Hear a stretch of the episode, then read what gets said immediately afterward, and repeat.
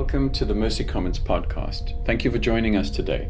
We trust that the Word of God encourages you and that the Holy Spirit empowers you.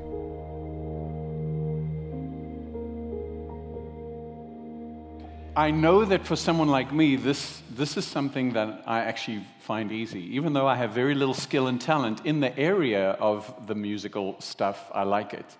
Um, but if you are not, and if you are a little bit um, reticent about that, I just want to pray for God to open our hearts as we kind of submit to His word. Father, I want to thank you for your kindness.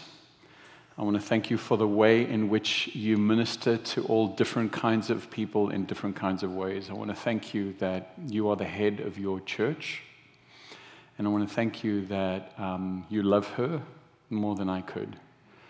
I want to pray for a spirit of receptivity, and I want to pray that you would lead me so that I can be faithful to your word and to the leading of your spirit in Jesus' name. So, worship as a concept is more than just singing. Um, we know that uh, God calls us to live lives of worship. Um, but this morning, I'm going to be focusing on a very kind of specific area, and that is the area of corporate singing worship. Um, just very simply, corporate singing worship is commanded in the Bible.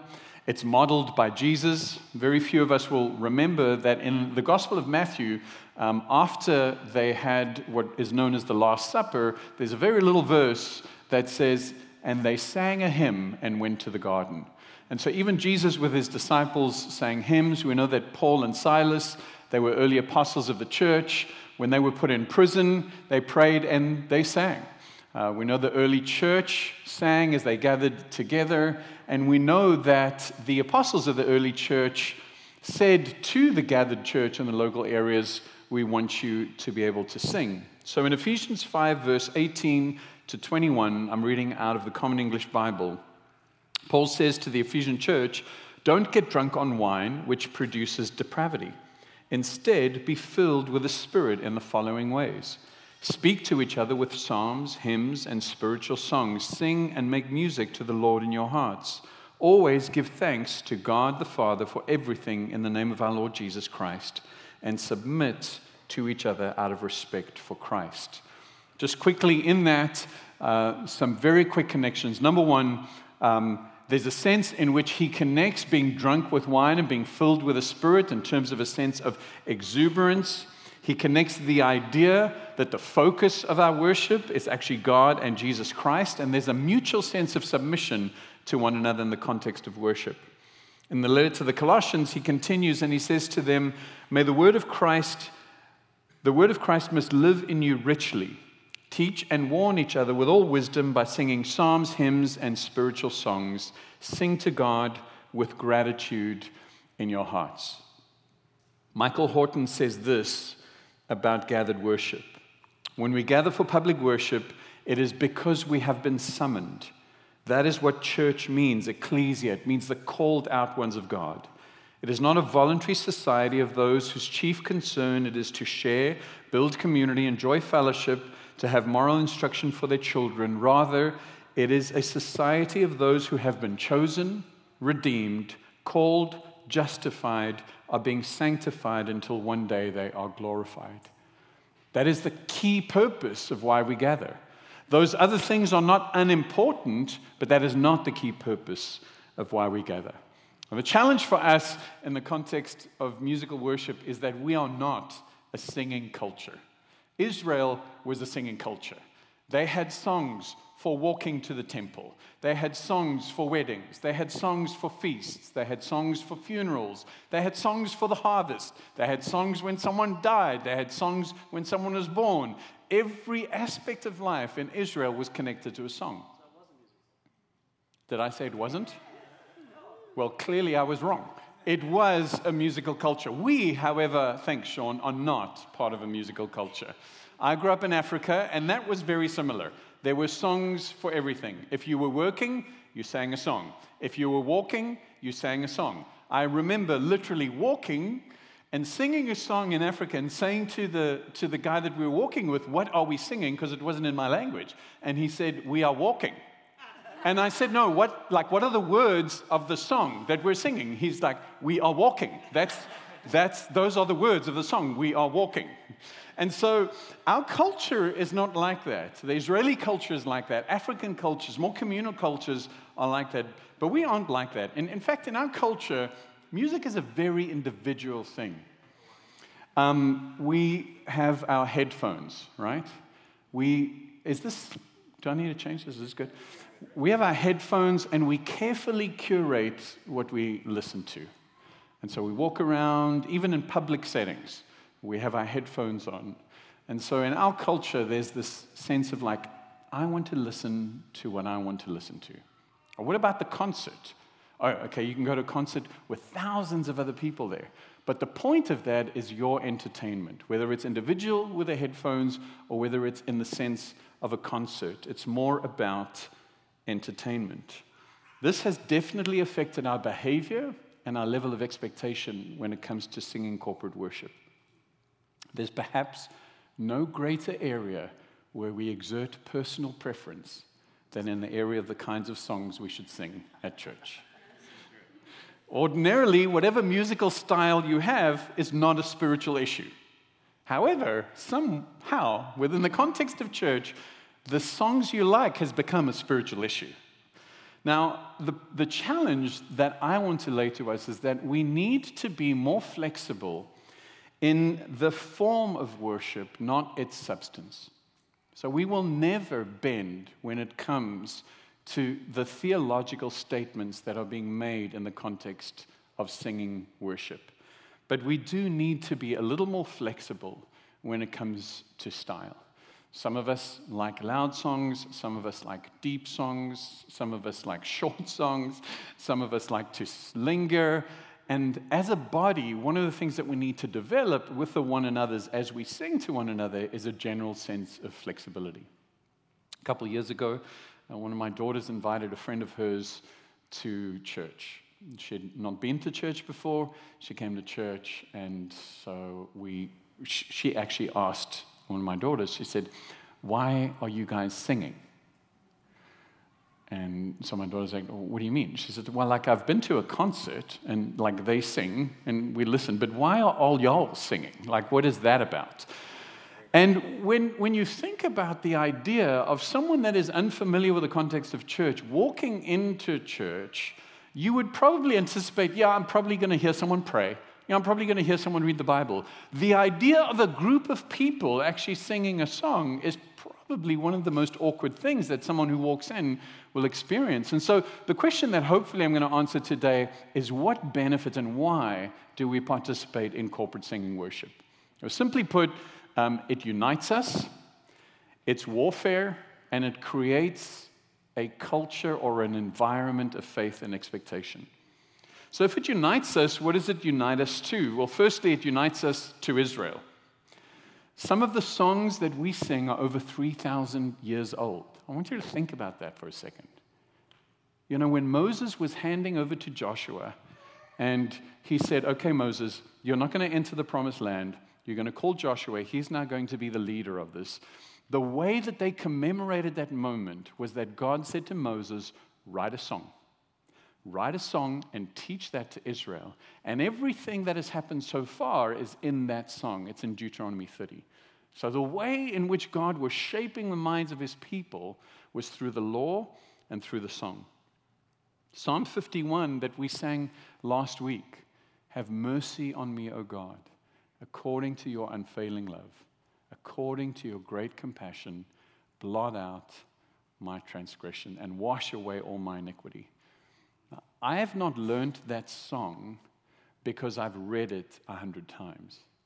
I've learned that because I've sung it a hundred times, and it's embedded deeply in my soul. It connects us to Israel, it unites us to Israel, it unites us to the early church. We sing a hymn in our context of Mercy Commons called Be Thou My Vision. We may or may not do it later on. That song is 1,300 years old. That song wasn't written in English. It was, uh, I think it was written in German, I'm not sure. But it connects us to a tradition of men and women that have glorified the name of Jesus for thousands of years.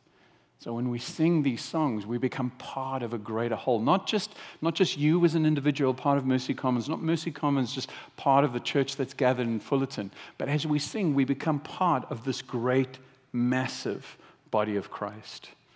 It also unites us to ourselves because music integrates our mind, our body, and our soul. Karen was asking me the other day, she's like, because both of us were, were not very musical. She's like, What is it about music? That it doesn't matter whether you're musical or not, you've got to start moving something, whether it's your toe or you're sitting in the car and you see the guy, you know, tapping on the window. There's something about music that engages you in a way that is different from everything else. And singing worship has the ability to integrate your mind in terms of the lyrics that you're singing, your body in terms of your movement to the music, and your soul, because there's something unique about the way that music captures us. Sometimes our relationship with God becomes functional and intellectual and academic, and we discuss God like he's some kind of theological orb that kind of we can maybe poke at but never really know. But the reality is, is that we worship a risen King Jesus. That we can have a relationship with him, that he's invited us into a relationship that says, I want to speak to you. I want to engage your mind, your soul, and your body.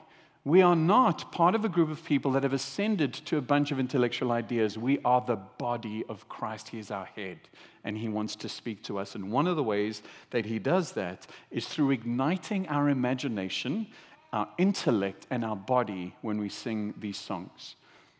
Some of them might be very descriptive, some of them might be very simple, but the way in which those men and women have arranged the words makes it powerful and memorable and emotional. There is a fountain filled with blood drawn from Emmanuel's veins. I mean, I know you sit there and you think, okay, that sounds a little weird. But it's a metaphor.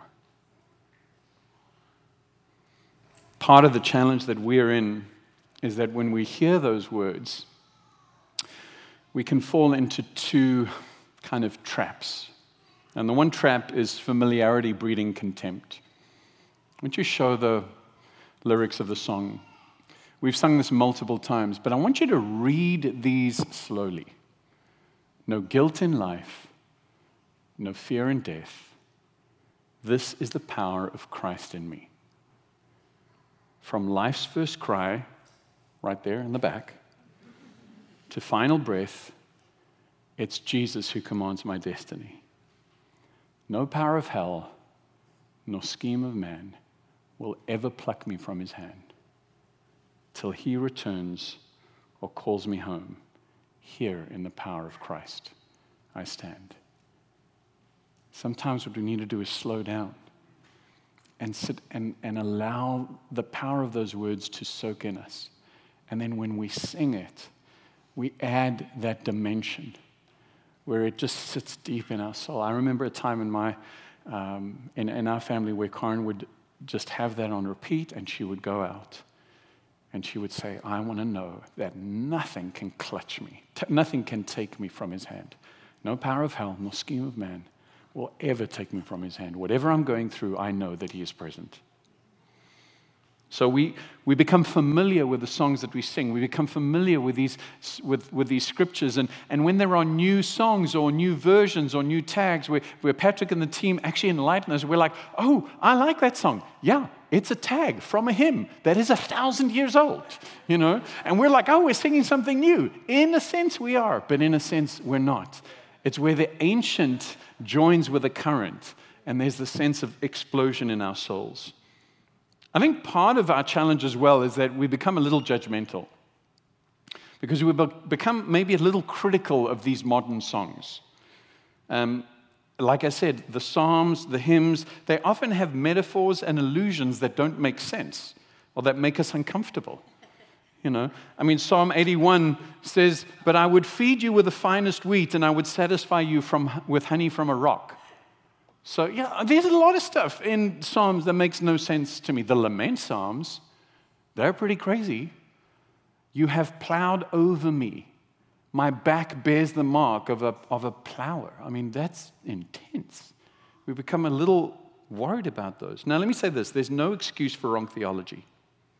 And we will not, as a leadership team, what we do is we guard theology not just in the way in which we preach, but in the songs that we sing. But we do need to develop a width of emotion when it comes to not just engaging God cerebrally, but emotionally as well. Psalm 56, verse 8, uh, is one of my favorite verses, but it's not actually connected to any deep theological trait of God other than his kindness. You have recorded my wanderings, you have put my tears in a bottle. Are they not in your book? So, Nick, is there like a, is there like, does God have a book for us? I, I don't think so. Like, is there a bottle for each of us? No, I don't think so. Well, then why are we singing the song? Well, because it's a poetic way of God saying, there is nothing in your life that you are going through where you feel totally alone and isolated that I do not know about. That's what God is saying in a unique and poetic way. Now, we can't be scared of emotion, but we also can't be driven by emotion. And in the context of this community, our leaders have said, we will not manipulate you, but we will help you to engage your emotions through the idea of singing. And that's why theologically accurate and emotionally engaging arrangements are so powerful. Because when you put those two together, we engage our mind, our body, and our soul. And finally, not finally, finally, at that point, all you guys are like, right, really, we're done? It unites us to each other. We are so different. We, we like different songs, we like different genres of music. Uh, different things appeal to us at different times. That's why one of Patrick's goals is, is to sing, uh, to mix up the diet of hymns, original songs that we sang this morning, popular songs. It's about a breadth and a width of experience. But whatever our individual experience is, whatever our culture, whatever our personality, what we are doing when we are singing in unison is we are declaring a truth, one united, unshakable truth about God. It doesn't matter whether you can sing, it doesn't matter whether you can't sing, it doesn't matter whether you can hold a tune, it doesn't matter whether, whether you can't. It doesn't matter whether you like the style of the song. Together, what we're doing is we're united in our ability to collectively share this truth, regardless of the experience that we're in. There's also an exclusivity to this. Because as Sean was saying, the reason that we can sing with a sense of intensity and connection is because we have been rescued. How does someone that hasn't been rescued sing about being rescued? How does someone that doesn't have their sin blotted away sing about the joy of having that? There is an exclusivity about that. I want to give you an example before we show this clip. Just uh, give you some background. Um, when you play rugby, you play again from one nation against another nation. And um, so they sing the national anthem of the one nation and they sing the national anthem of the other nation. And in this situation, they are singing in Paris, in the Stade de France, and they have just sung the visitors' national anthem. And they have, you, know, the poor guy who's supposed to sing the national anthem. I don't know that, I feel like they never do a good job, but anyway, they do that. So they had someone sing the visiting team's national anthem, and then they shut off the sound, and then they have the stadium sing the national anthem of France.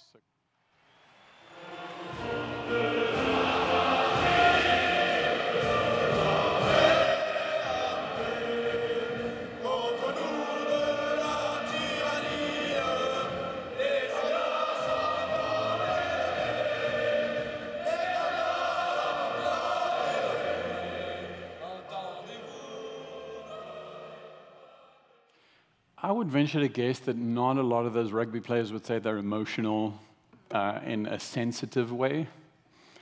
I'd venture to guess that no one is going up to those guys saying, You didn't really sing in key. You know, uh, what, what's that American Idol thing? A little pitchy dog, whatever, you know? you know what I love about that is those guys are there, and, and they're different, right? Some of them are like, I don't know what the words are to the song.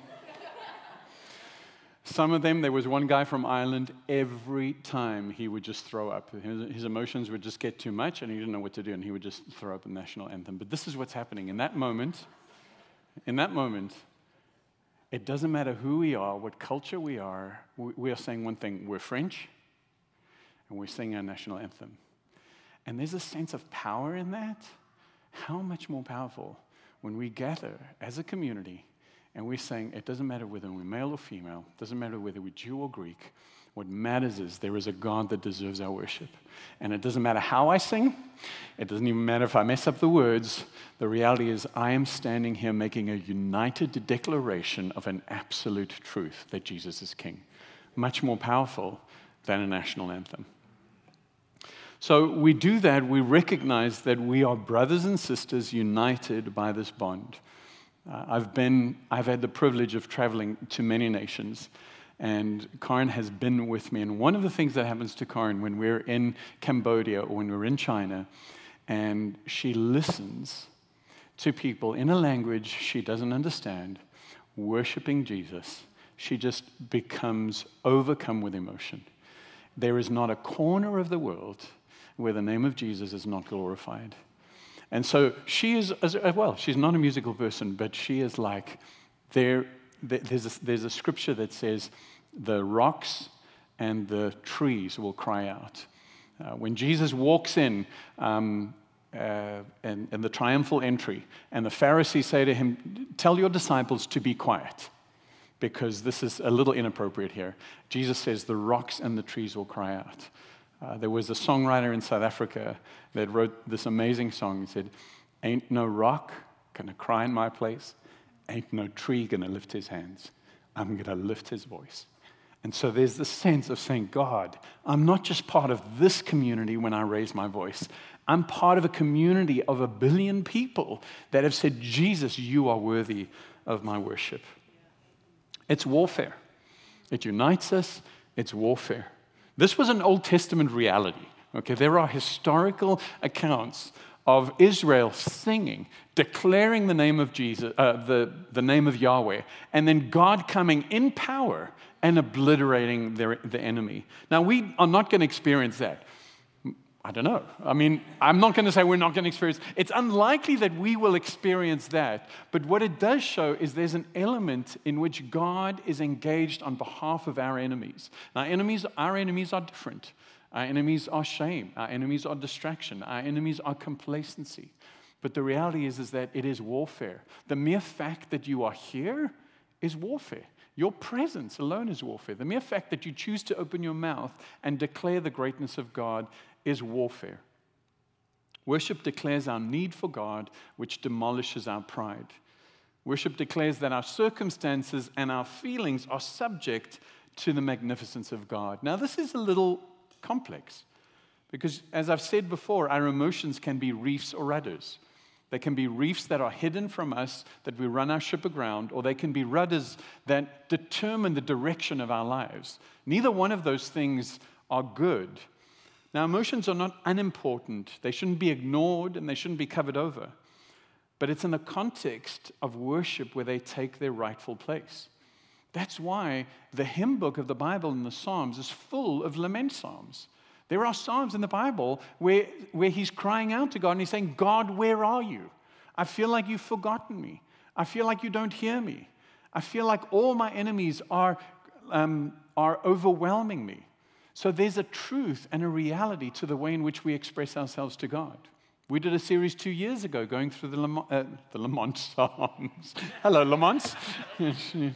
My family's visiting here from Texas, so um, their name is Lamont. Anyway, um, uh, it was for some of us an awkward time where we did four weeks in the Lament Psalms. And the reality is, a lot of the time when we come into corporate worship, there's very little space for lament corporately. Um, and what we're trying to do is actually fill that out. No one's asking you to put a mask on. No one's asking you to come in here and pretend that everything is okay. Like Patrick said, when we sang that song over people that couldn't, I know that I've been in the context of worship here and in other contexts where I've just raised my hands and I've just allowed the Spirit of God to soak into me as the body worships Jesus. Where I'm just unable to open my mouth because if I open my mouth, it's just going to be some kind of weird wail that comes out. And I can say, God, I'm here, part of a body, and your body is ministering to me. I've had times where my emotions have been exposed to me in the context of worship. And I've had times where I've been healed in the context of worship. And I can tell you this they've all not been neck focused. It's all been in times where I'm suddenly lift my head and I see the greatness of my God, not ignoring the situation that I'm in, but see the greatness of my God. And there are times where I look around and I'm just overwhelmed by the power of what worship does. There are times where I look around and I see someone worshiping, and I remember that a year ago they lost their baby. There are times where I look and I see someone worshiping and I know they're going through massive financial upheaval.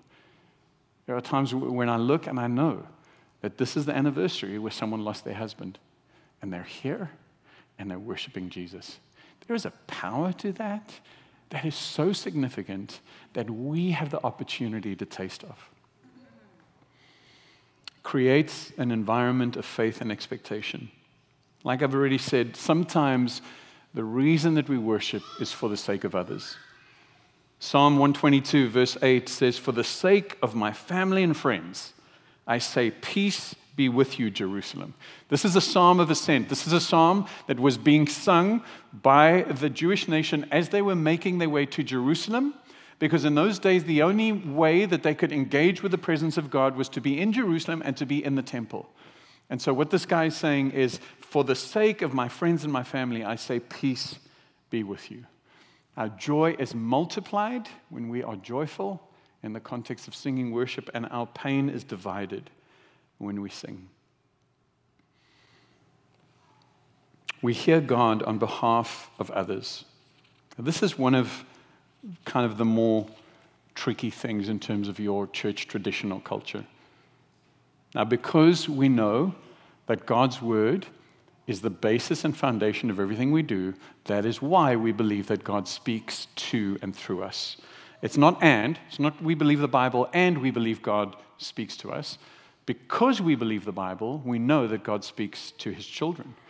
And most of us um, are at different times of kind of whether we're present, whether we're attentive, or whether we're expectant. And that's just in really three simple things. Number one, I can't hear God on behalf of others if I'm not physically present with others. I can't hear God on behalf of others if I'm not emotionally present. And I can't hear God on behalf of others if I'm not spiritually present. Dallas Willard says this Perhaps we do not hear the voice of God because we don't expect to hear it. But perhaps we don't expect it because we know that we fully intend to run our lives on our own and never seriously considered anything else. The voice of God would therefore be an unwelcome intrusion into our plans. Yeah, now, that is obviously talking about hearing the voice of God for you personally. But part of the reality is we need to come to the realization that sometimes we live our lives as functional atheists. Yes, I believe God. Yes, I believe He's raised from the dead. Yes, I believe that I can have a personal, intimate relationship with Him. But I'm not going to slow down my life so I can hear Him. I'm not going to slow down my life so that maybe He can say something I don't want Him to say. And I'm certainly not going to slow down my life to the point at which I would be expectant of him using me to speak to my brothers or sisters. Now, those are not conscious thoughts we have, guys. I'm pretty sure no one in this community is thinking that consciously. But by our behavior and by our posture, maybe those are some of the things that we engage in. Dallas Willard calls words, phrases, sentences, or images that God would show us, both in the context of prayer, corporate worship, devotion. I love this as gracious incursions into our soul. These are grace incursions into our soul. And so these are subjective, and that's part of the problem. Uh, they're, they're slippery, but they are a way in which God communicates with us. Sam Storms says that if we ignore this topic, and this topic being the topic of gifts and God speaking to his church through his people, we ignore God. Spiritual gifts are nothing less than God Himself in us, energizing our souls, imparting revelation to our minds, infusing power in our wills, and working His sovereign and gracious purposes through us. This is why leadership is important. This is why, as elders and leaders, we don't just let anyone say anything. There is a sense within the context of this community, if you feel like God is wanting you to share something, you've probably seen one of the people that is hosting the meeting with a microphone. And that microphone is hurdle number one, right? Um, because basically, what that person is doing, not basically, what that person is doing is gone to the person that is hosting the meeting and saying, This is what I'm sensing God saying. That person's job, the host, is to actually be in tune with God and discern whether this is something of corporate value, whether this is something understandable, whether it's something that is Jesus focused, and to be able to give a response. Now, many of you have been in our corporate gathering where that has happened. Some of you may have been in corporate gatherings where that has just been a mess. And some of you may have been out of gatherings where that never happens. Because you know what? Another way to keep a very, very neat house is for no one to enter it. That's how you get a neat house. You know what makes a house messy? Is when lots of people are in it. And children, yes. Okay. I didn't want to say that. That is true, though. You know. So you can decide do we want something that is neat and dead, or do we want something that is a little messy and alive? Now, that's where leadership is important. That's where leaders have to look at the idea of timing, of, of direction.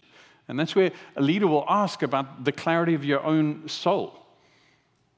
Now, Spurgeon, and you put that quote up there, Spurgeon was not known as an emotional man, okay? Um, but he says, I would sooner risk the dangers of a tornado of religious excitement than see the air grow stagnant with dead formality. Now, listen, if you've heard him, it's pretty stagnant. Let me just tell you, he's, he's you know what I mean? He's, he's not like a very emotional person. But even him, as someone that is not an emotionally driven person, is saying there is something missing when what we are aiming for is this kind of order. Now, the Bible does talk about order, but there's order in a cemetery, right? There's a lot of order in a cemetery. Everyone's lined up, there's nice, cute. How, but there's also order in a nursery. You know, when you go to the hospital, you see all those babies lined up like that.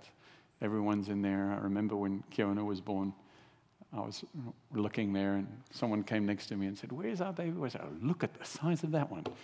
She, she, she was 10 pounds when she was born. That's right. You go, girl.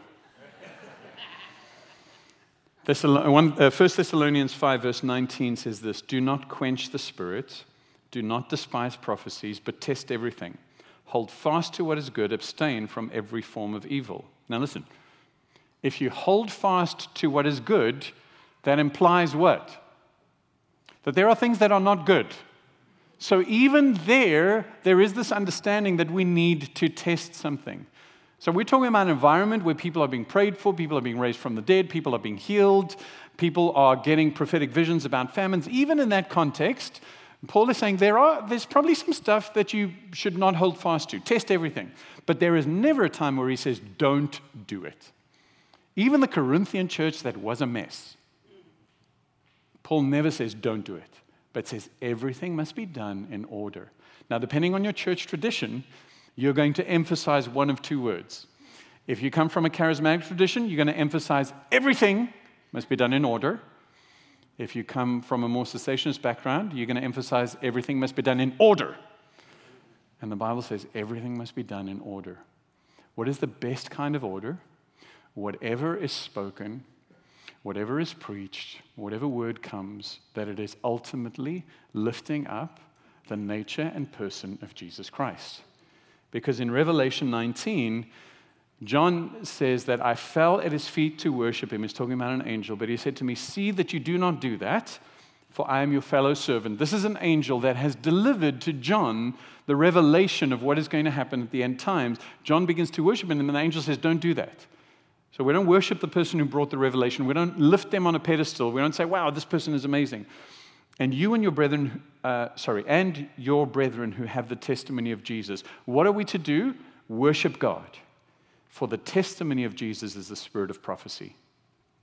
With humble anticipation, we can step in to this idea that God speaks to me. That the way in which God speaks to me will never contradict the Word of God.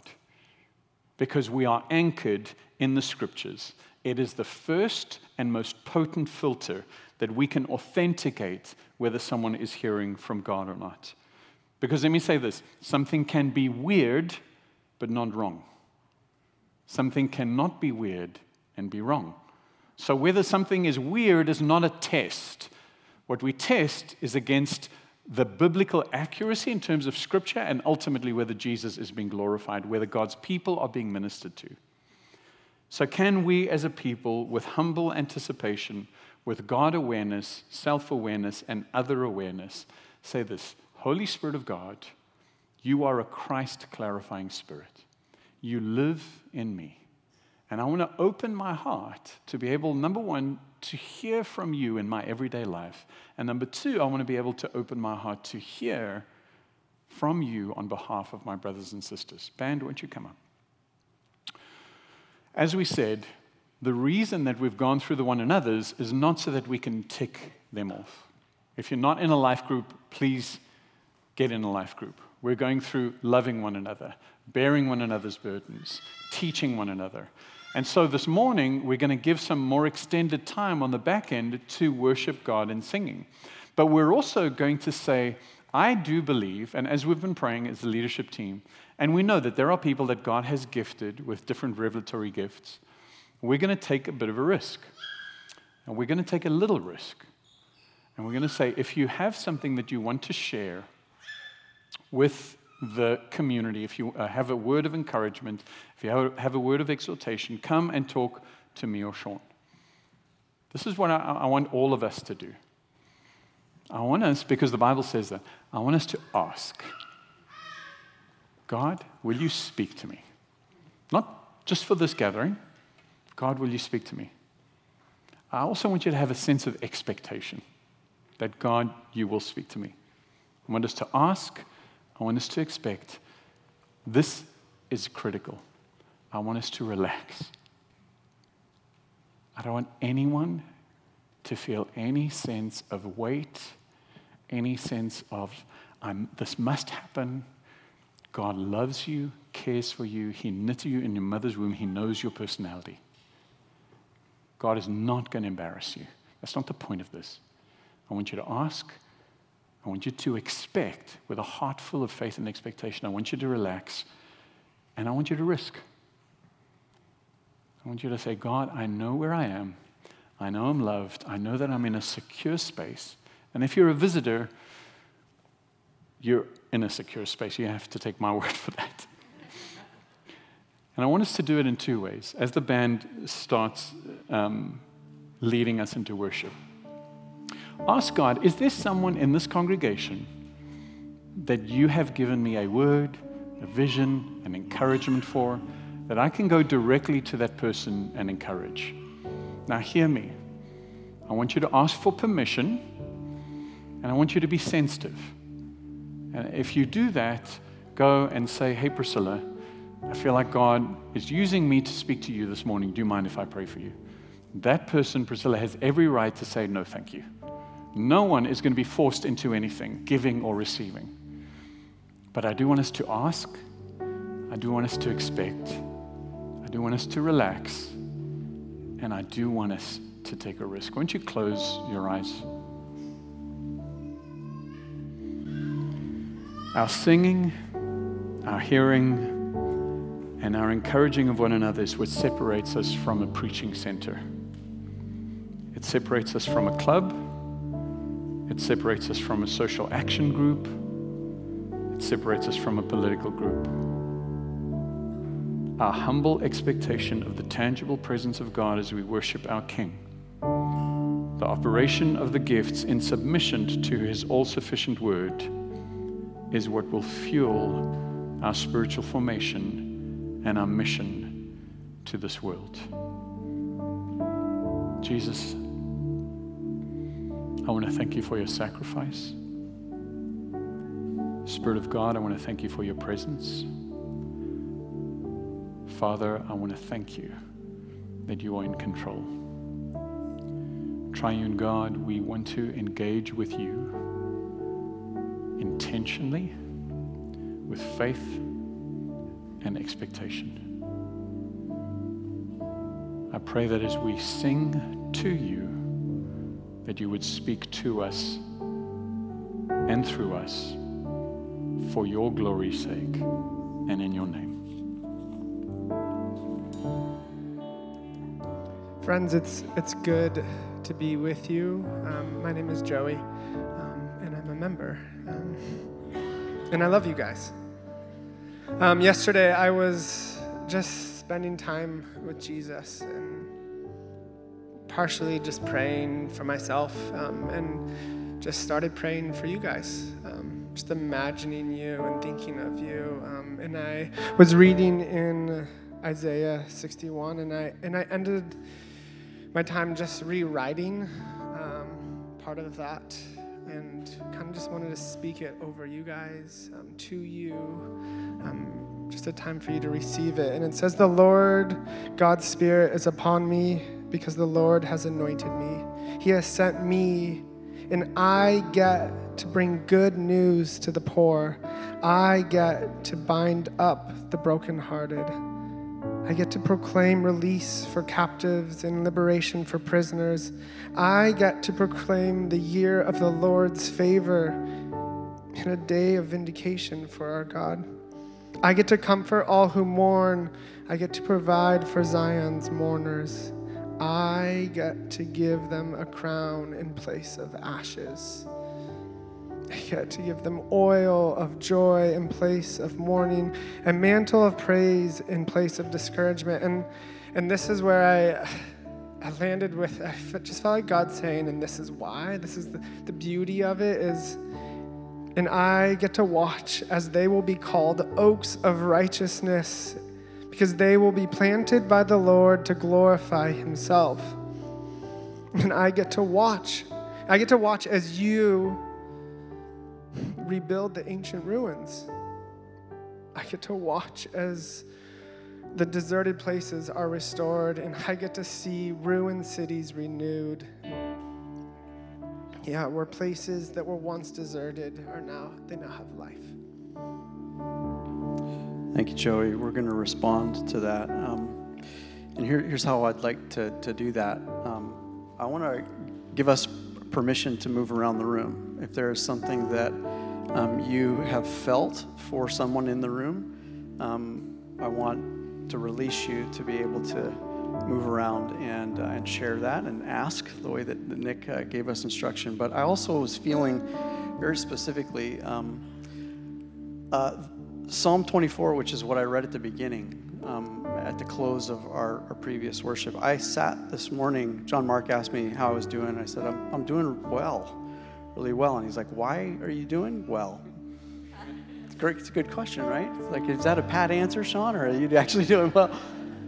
And uh, I was sitting with the Lord this morning in the very first verse of that psalm The earth is the Lord's and the fullness thereof. And I was looking up at the clouds and I heard a leaf blower many miles away and the honks, and I just was like, the earth is so full and like all of it is yours, but you're sitting with me. And that Jesus is here to sit with you right now. If you're someone who has struggled believing that, that God can speak to you, maybe it's not a part of your tradition, maybe it's you've seen it abused, and I don't. I, I want the church to respond to pray over you just that God would meet you. And so, if that's you, I want to ask you to do a courageous thing and lift your hand in the air. What I'm going to ask is that people around you step into what Joey just read and get to, get to bring that type of healing. I want to release you just for a few minutes. We'll close close to on time here. uh, but to rally around those people and to pray over them as the band continues to lead us in worship. You can even just lay hands on them and sing. That's part of what part, part of what we're talking about today. And I also want to release you. If you have a specific word for someone, this is a great time to go and share that. Go ahead.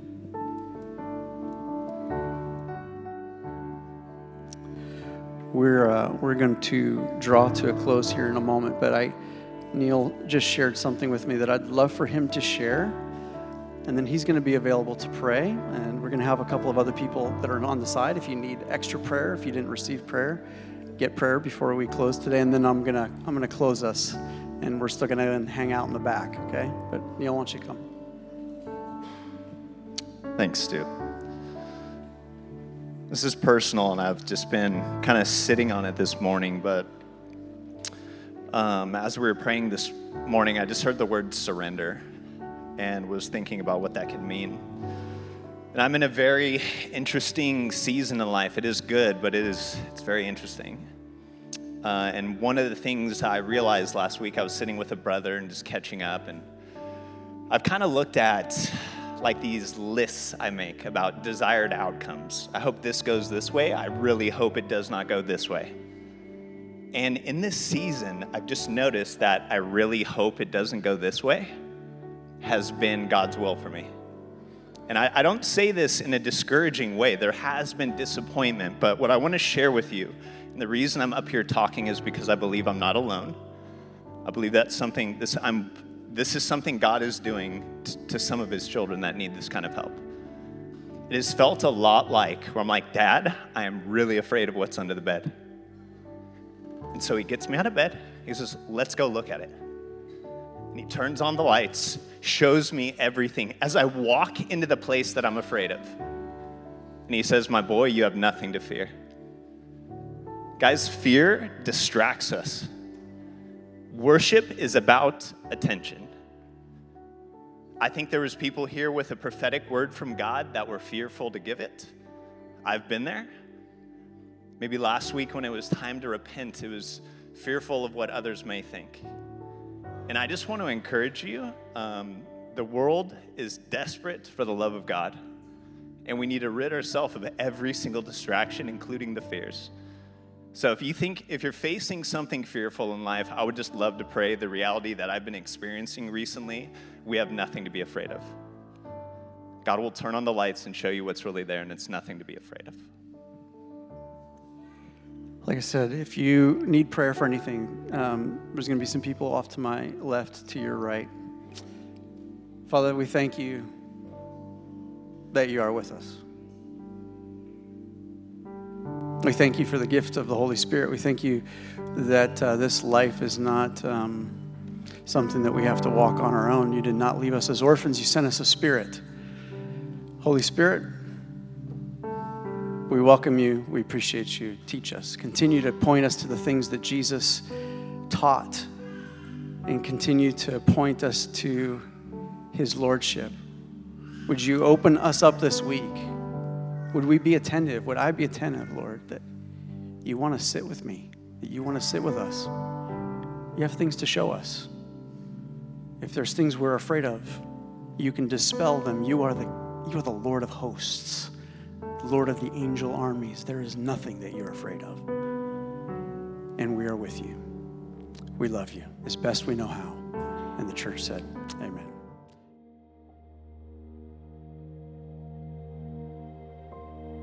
Thank you for listening to the Mercy Commons podcast. If you enjoyed today's content, please rate us and hit subscribe. And if you'd like to learn more about us, visit our website at mercycommons.church.